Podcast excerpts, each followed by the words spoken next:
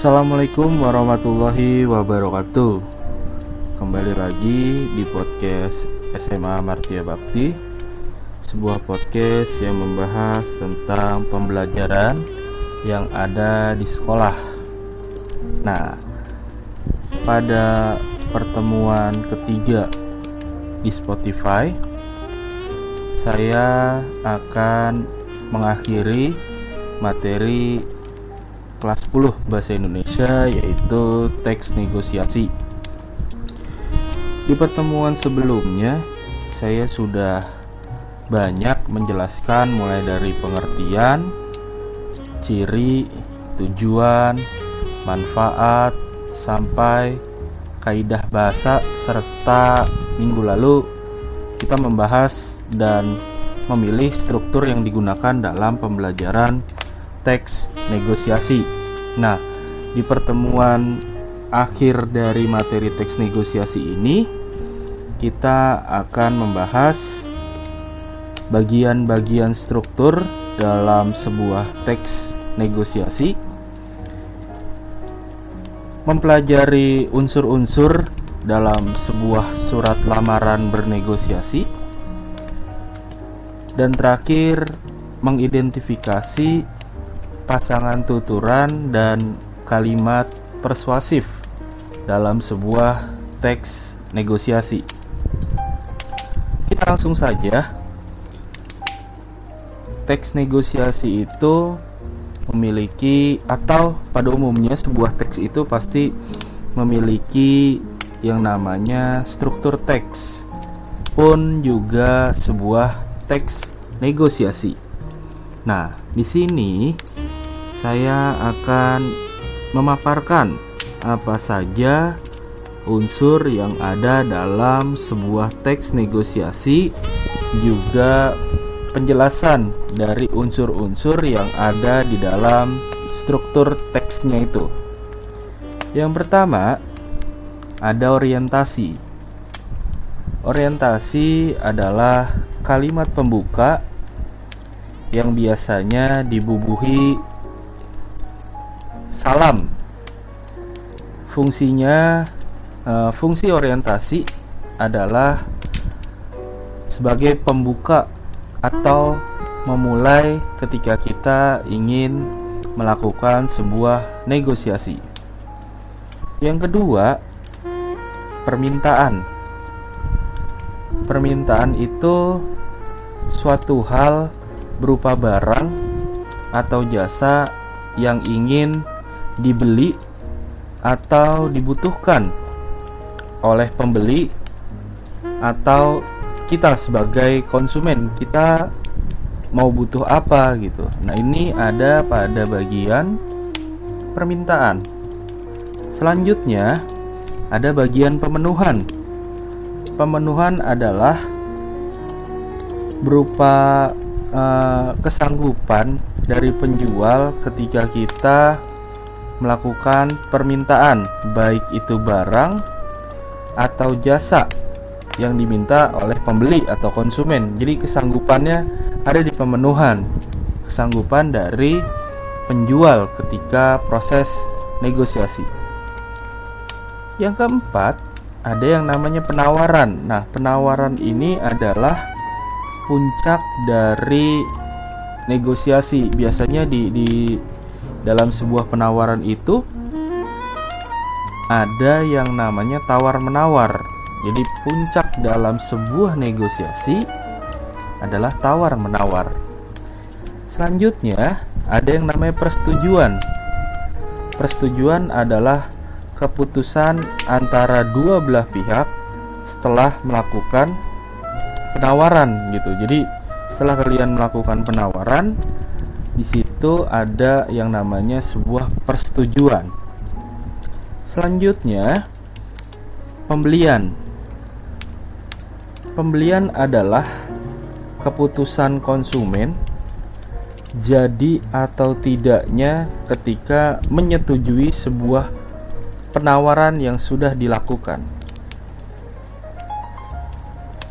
Terakhir, ada yang namanya penutup penutup itu kebalikannya atau lawan dari orientasi.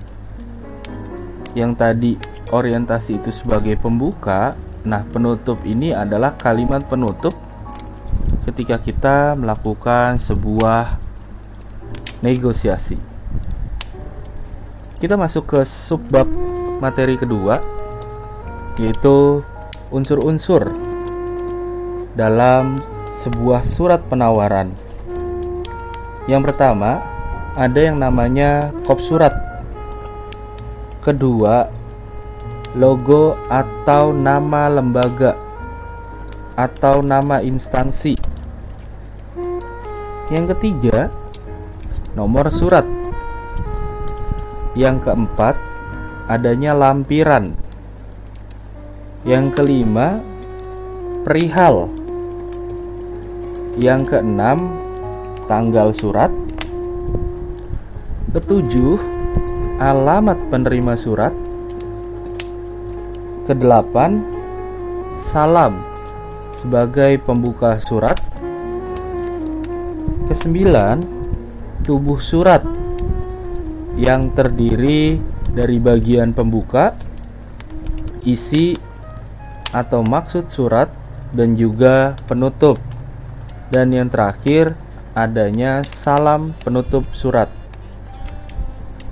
Apabila kita perhatikan dengan cermat, baik surat pengajuan penawaran maupun surat balasan mengenai pengajuan penawaran tadi, keduanya memiliki struktur yang formal. Nah, struktur yang formal itu seperti apa? Yang pertama, meliputi ya tadi ya, ada yang namanya kop surat atau kepala surat. Biasanya isinya itu ya nama lembaga atau nama instansi dan penulisannya itu harus menggunakan huruf besar atau huruf kapital. Selanjutnya alamat kontak telepon, website atau email. Biasanya penulisannya itu seling. Ada huruf besarnya dan juga ada huruf kecil. Nah, masuk ke tempat dan tanggal surat. Tempat dan tanggal surat merupakan keterangan yang menjelaskan lokasi dan waktu ketika surat itu ditulis. Apabila lokasi penulisan surat tersebut dinyatakan dalam kepala surat, maka di nama tempat tidak perlu dituliskan lagi. Kenapa? Karena ya bisa bingung gitu. Atau ya boros lah karena di kop suratnya itu ad, sudah ada jadi di bagian tempat dan tanggal surat itu biasanya tidak diperlukan atau tidak usah ditulis lagi selanjutnya nomor surat nomor surat itu meliputi nomor urut penulisan surat adanya kode surat angka bulan dan tahun dan terakhir uh, biasanya info dari surat ini untuk siapa seperti itu. Selanjutnya ada lampiran. Lampiran ini merupakan penjelasan atas jumlah dokumen yang disertakan dalam surat tersebut. Lampiran ini berguna sebagai penunjuk bagi penerima surat tentang adanya keterangan-keterangan tambahan selain surat uh, yang ada di halaman pertama gitu. Jadi lampiran ini bisa tentang uh, jumlah barangnya, bisa tentang uh, berapa harganya. Jadi itu dimasukkan pada bagian lampiran. Setelah lampiran, ada yang namanya perihal. Perihal ini adalah inti dari surat maksudnya gimana jadi bisa dikatakan perihal ini judul surat ini tentang apa sih gitu lalu setelah perihal ada alamat penerima surat dalam sebuah surat ada dua jenis alamat nih yaitu alamat luar dan ada alamat dalam Biasanya kalau di alamat uh, dalam itu ditulis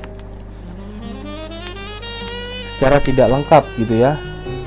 Sementara alamat yang ditulis termasuk ke dalam surat atau di dalam surat ditulis kepada gitu.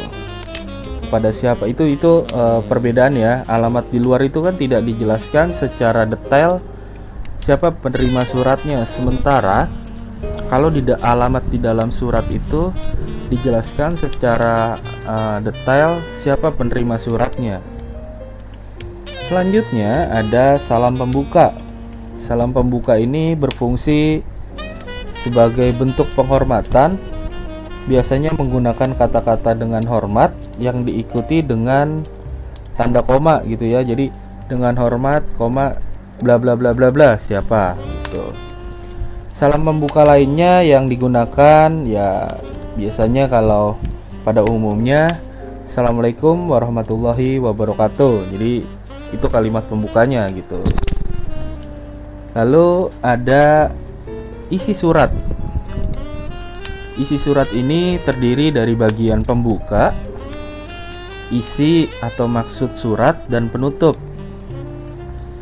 Isi surat merupakan bagian terpenting karena bagian tersebut merupakan wadah dari segala persoalan yang hendak dinegosiasikan atau ingin disampaikan oleh penulis surat gitu ya. Selanjutnya ada salam penutup. Salam penutup ini biasanya ya hormat saya, hormat kami atau wassalamualaikum warahmatullahi wabarakatuh. Bisa juga pada salam penutup itu kita mengucapkan terima kasih kepada uh, orang yang kita tuju gitu ya. Nah, proses negosiasi biasanya atau bisa dalam bentuk sebuah teks. Pada umumnya, sebuah teks berisi pembukaan, isi, dan penutup. Tetapi mengutip dari buku paket bahasa Indonesia, struktur teks negosiasi itu jauh lebih kompleks. Ya tadi gitu ya kita kita menggunakan yang unsurnya ada tujuh, ada orientasi, ada permintaan, pemenuhan, penawaran, persetujuan, pembelian dan penutup. Nah, uh, struktur teks negosiasi ini terdiri ya tadi ya sudah disampaikan dan dijelaskan. Uh, tujuan itu orientasi apa yang ingin disampaikan oleh pihak pertama gitu. Dan yang kedua, pengajuan atau e, permintaan itu berisi sanggahan dari pihak lain yang ingin menyanggah e, perihal negosiasi yang sedang kita lakukan. Nah, penawaran biasanya berisi argumentasi pihak satu untuk mempertahankan Tujuannya agar disetujui oleh pihak kedua atau pihak lain. Nah, di bagian persetujuan ini biasanya ada penolakan atau ada permintaan dari pihak kedua dengan alasan ya lain-lain lah gitu ya. Ada ada yang alasannya kurang pas lah atau harganya terlalu tinggi atau terlalu rendah gitu. Ya, dan terakhir ada penutup biasanya di sini endingnya jadi atau tidak jadinya sebuah ketidaksepakatan uh, dalam negosiasi gitu. Selanjutnya adalah fungsi dari sebuah surat penawaran.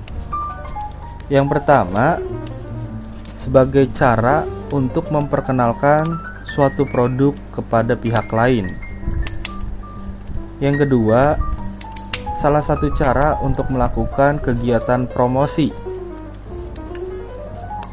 Yang ketiga, untuk meningkatkan pemasaran produk yang ingin kita jual, baik itu barang maupun jasa. Yang keempat, sebagai sarana menjalin kebersamaan atau kerjasama dengan pihak lain. Dan terakhir, untuk membantu memperluas jaringan baik itu hal bisnis maupun uh, barang atau jasa tadi ya. Nah, jadi intinya itu fungsi dari surat lamaran itu kita ambil contoh brosur sekolah gitu ya. Dengan adanya brosur sekolah itu memperkenalkan ya di dalam sebuah brosur itu sekolah memperkenalkan produk-produk yang ada di dalam sekolah baik itu gurunya, baik itu muridnya maupun kegiatan-kegiatannya. Nah, brosur juga merupakan sebuah sarana promosi yang dilakukan sekolah kepada pihak luar gitu. Ya, jelas uh, dalam kehidupan kita pasti sudah saya katakan kita pasti akan ketemu yang namanya kegiatan bernegosiasi. Nah, negosiasi di sini juga ada jenisnya. Jadi ada tiga jenis. Yang pertama, negosiasi berdasarkan situasi, negosiasi berdasarkan jumlah negosiator atau partisipan dalam uh, negosiasinya, dan terakhir ada negosiasi berdasarkan untung dan rugi. Nah, kita mulai dari yang pertama, negosiasi berdasarkan situasi. Negosiasi yang berdasarkan situasi adalah negosiasi yang formal yang pertama. Negosiasi ini terjadi saat situasi sedang formal. Ciri-ciri negosiasi formal itu adanya perjanjian yang sah secara hukum. Karena itu, pelanggaran terhadap perjanjian yang disepakati bisa menjadi perkara hukum. Contoh negosiasi secara formal itu negosiasi antar perusahaan gitu atau uh, ya lebih condong ke hal-hal bisnis lah negosiasi formal itu. Yang kedua ada negosiasi informal atau non formal. Negosiasi non formal ini bisa terjadi kapan saja, di mana saja, serta dengan siapa saja. Karena negosiasi non formal ini tidak membutuhkan perjanjian khusus contoh negosiasi non formal itu ya ketika kalian uh, membeli sebuah barang di pasar atau di pusat perbelanjaan gitu itu termasuk ke dalam negosiasi non formal. Nah, selanjutnya ada negosiasi berdasarkan jumlah negosiator. Negosiasi yang pertama uh, berdasarkan jumlah negosiator itu ada yang namanya negosiasi dengan pihak penengah. Negosiasi dilakukan oleh dua orang negosiator atau lebih ya. Termasuk adanya pihak penengah dalam uh, bernegosiasi. Negosiator ini saling memberikan argumentasi dan pihak penengah biasanya bertugas memberikan keputusan akhir di dalam negosiasi itu jadi ada ada tiga pihak ada yang namanya pihak pertama pihak kedua atau pihak lain dan terakhir ada pihak penengah dalam negosiasi uh, berdasarkan jumlah negosiator. Contohnya uh, sidang di pengadilan, pihak penggugat dan pihak tergugat adalah pihak yang bernegosiasi. Jadi uh, saling mengadu argumen gitu ya, kayak debat gitulah. Tetapi sementara kalau kita ngambil contoh ya tadi di pengadilan, pihak penengahnya itu ya adalah hakim di situ. Dia yang menentukan atau memberikan keputusan akhir dalam sebuah negosiasi. Lalu ada yang namanya pihak negosiasi tanpa pihak penengah. Ya, negosiasi ini biasa dilakukan tanpa pihak penengah sehingga keputusan negosiasi tergantung kepada pihak nego yang sedang bernegosiasi gitu antara pihak pertama dan pihak kedua diambillah jalan tengahnya. Nah, contohnya uh, negosiasi antar perwakilan uh, OSIS dan pihak sponsor gitu ya. Jadi ketika uh, kita mau buat event di sekolah, pihak OSIS biasanya kan uh, mencari sponsor-sponsor gitu ya untuk dukungan uh, dana dan lain hal. Nah, di situ pihak sponsor memberikan uh, apa gitu dan feedbacknya apa ketika dia men, men, uh, mensponsori kegiatan yang dilakukan oleh OSIS. Nah, terakhir ada negosiasi berdasarkan untung dan rugi. Nah, di sini Kemarin sudah saya jelaskan sedikit. Yang pertama, negosiasi kolaborasi atau win-win solution. Dalam negosiasi uh, kolaborasi ini, negosiator akan berusaha mencapai kesepakatan dengan menyatukan kepentingan masing-masing. Jadi dua-duanya saling menang nih antara pihak pertama dan pihak kedua. Selanjutnya ada negosiasi dominasi atau win loss solution di mana atau di negosiasi tersebut negosiator memperoleh keuntungan besar dari kesepakatan yang dicapai. Sedangkan pihak kedua atau pihak lawan uh, tidak atau uh, hanya memperoleh sedikit keuntungan. Jadi lebih menang pihak pertama dibanding pihak kedua.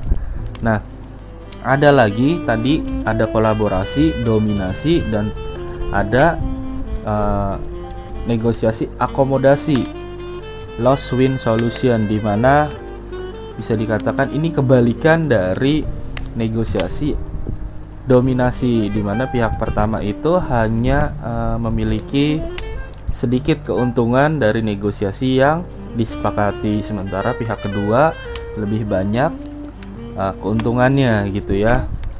Biasanya kerugian ini disebabkan karena kegagalan uh, negosiator atau orang yang terlibat dalam sebuah negosiasi jika uh, dia bernegosiasi sehingga tidak mem memiliki atau tidak memperoleh banyak keuntungan.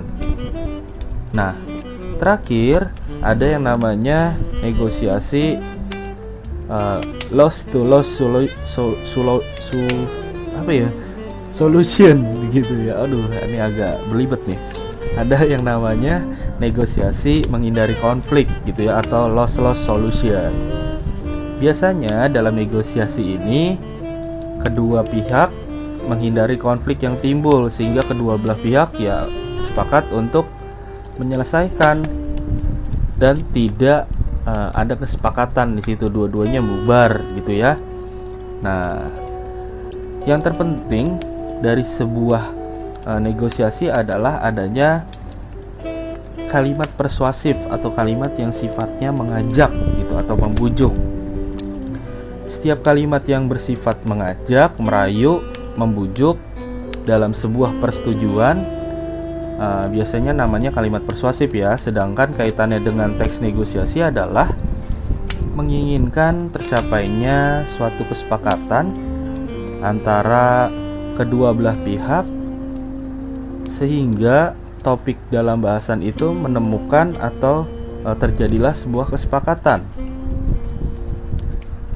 Kalimat persuasif ini berfungsi untuk membujuk atau merayu agar menerima tawaran, keinginan dari satu belah pihak. Cara termudah untuk mengidentifikasinya adalah dilihat dari karakteristiknya Nah, jadi ya intinya dalam sebuah uh, negosiasi pasti ada yang namanya kalimat persuasif. Oke, uh, saya cukupkan pembelajaran hari ini. Semoga berkah, semoga bermanfaat. Bila mana ada yang ingin ditanyakan, bisa langsung ke grup Mapel Bahasa Indonesia. Sekian, wassalamualaikum warahmatullahi wabarakatuh.